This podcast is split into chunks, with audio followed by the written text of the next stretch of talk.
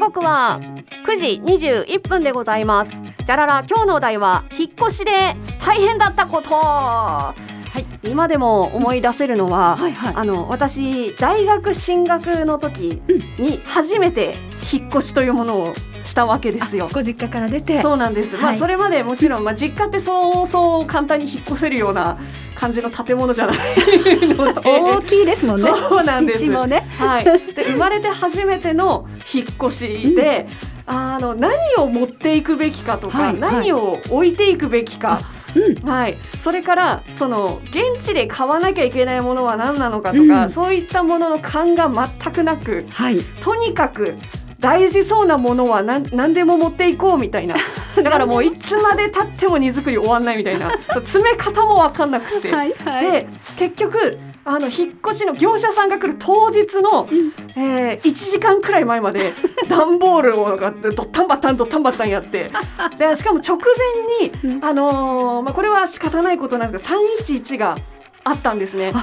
そうなんです、あはい、だから私と同じ学年の人たちは、おそらく入学式とかもできてないとこが多いですし、あとあの受験の後期日程とかがうん。中止になったりとか延期になったりとか、うん。かなりバタバタした時期でして。あ。そうだったのね。はい。うん。で、あのーまあ、ニュースで報じられてたのが、はい。とにかく水があの購入制限があると、うんで東京もそうなんだみたいな風にやってまして、水は持っていくべきなのかみたいな、はいはい。いやでもさすがに水あるでしょみたいな風に言われて そうだよね。東京に水ってあるよねみたいな。ただ東京につついてる知識もないみたいな。いやでも心配になりますそうねそうなんですようんね結。構近いしね。はい、うん。で結局最初に引っ越したとこって寮だったんですけど、はい。寮に寮の部屋ってそんな広いわけじゃないのに、うん。お前その寮の段ボールおかしいだろみたいな。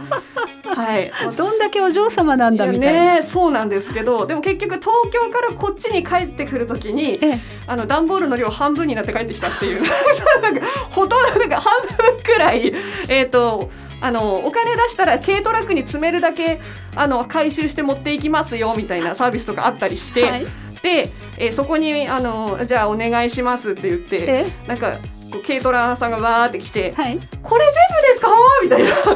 そう「先生あの詰めるだけお願いします」って言って「わかりましたなんとかします」って言って なんとか積んでもらって。ー。はい、で未だに多分古西シータのレビューが残ってるんですけどあえのお願いしたら、はいはい。詰めるだけ本当に全部持って行ってくれました。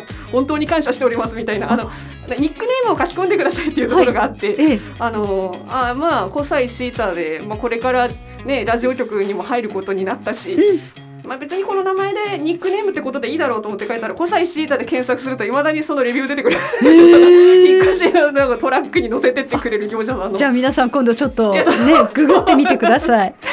本当にアパートのええ。ーとまあ、なんか1階の端だったんで、まあ、そんなにまだ皆さんに迷惑かかるって感じではなかったんですけども、うん。あの結構目の前にギシッと山になって「お前これ全部捨てんの?」みたいな。あでもしあの引っ越しがうん。もう1年以上前から決まってたりとかすれば、はいはい。あのちょこちょこリサイクルショップに持ってったりとか、そういうのもできたんだと思うんですけど、うん。結構急に決まって、はい。はい、ででなんかあのそうジャジャガー側から、うん。春から来れるかいみたいなあもう聞いたのが、はい。あのまあ、冬の中頃みたいな、え春から春からみたいになって、ねはい、でもうあのリサイクルショップとかで売れますか売れませんかとかやってる時間がないと思って もう全部持ってってくださいっていう、えはい、で思い出がありますね。そんな風にして入社してくれたんですね。もうね、シータちゃん、ね、ありがとうございます。いやいやこちらこそいや学生さんがはいあのこう私たちが例えばね一家を構えてというかね、はい。引っ越しとあと学生さんの引っ越しと違いますよね、うん。私ね息子をあの高校寮のある高校に出したんですけど、はいはいはいでそこから大学に引っ越すために春休み一、はい。回引っ越ししてうちに全部荷物を持ってくる。でっていう時に、うん。え？っていうぐらいカバン一つで帰ってきたんです。あら。高校から。え？あら？私いろんなもの持たせたわよねみたいな。うんそれとかねあの、はい参考書とあかー。電子辞書とか、はい。い、ろんなあのものだってあったわよねっていうのもうん。すべてすべてうちの息子はですね、はい。後輩たちにあげちゃった。はい置いてきたらしいです。なんか結構その男子寮男子寮だったんですけどその寮のシステムがはい。結構そうみたいで、あー。みんななんかあの後輩たちにはい。全部置いてきたわ、えー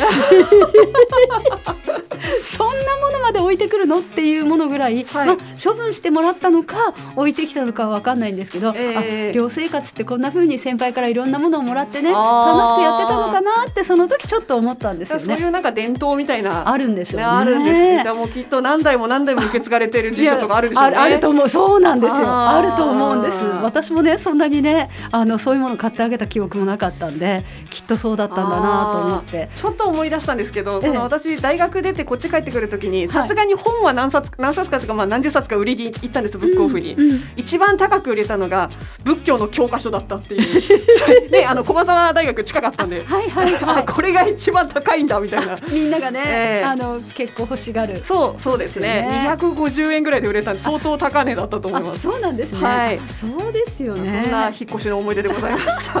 はい、ということで、今日のお題は引っ越しで大変だったことメッセージはジャガアットマークジャガドット FM へお送りください。ユニゾンスクエアガーデン春が来て僕ら。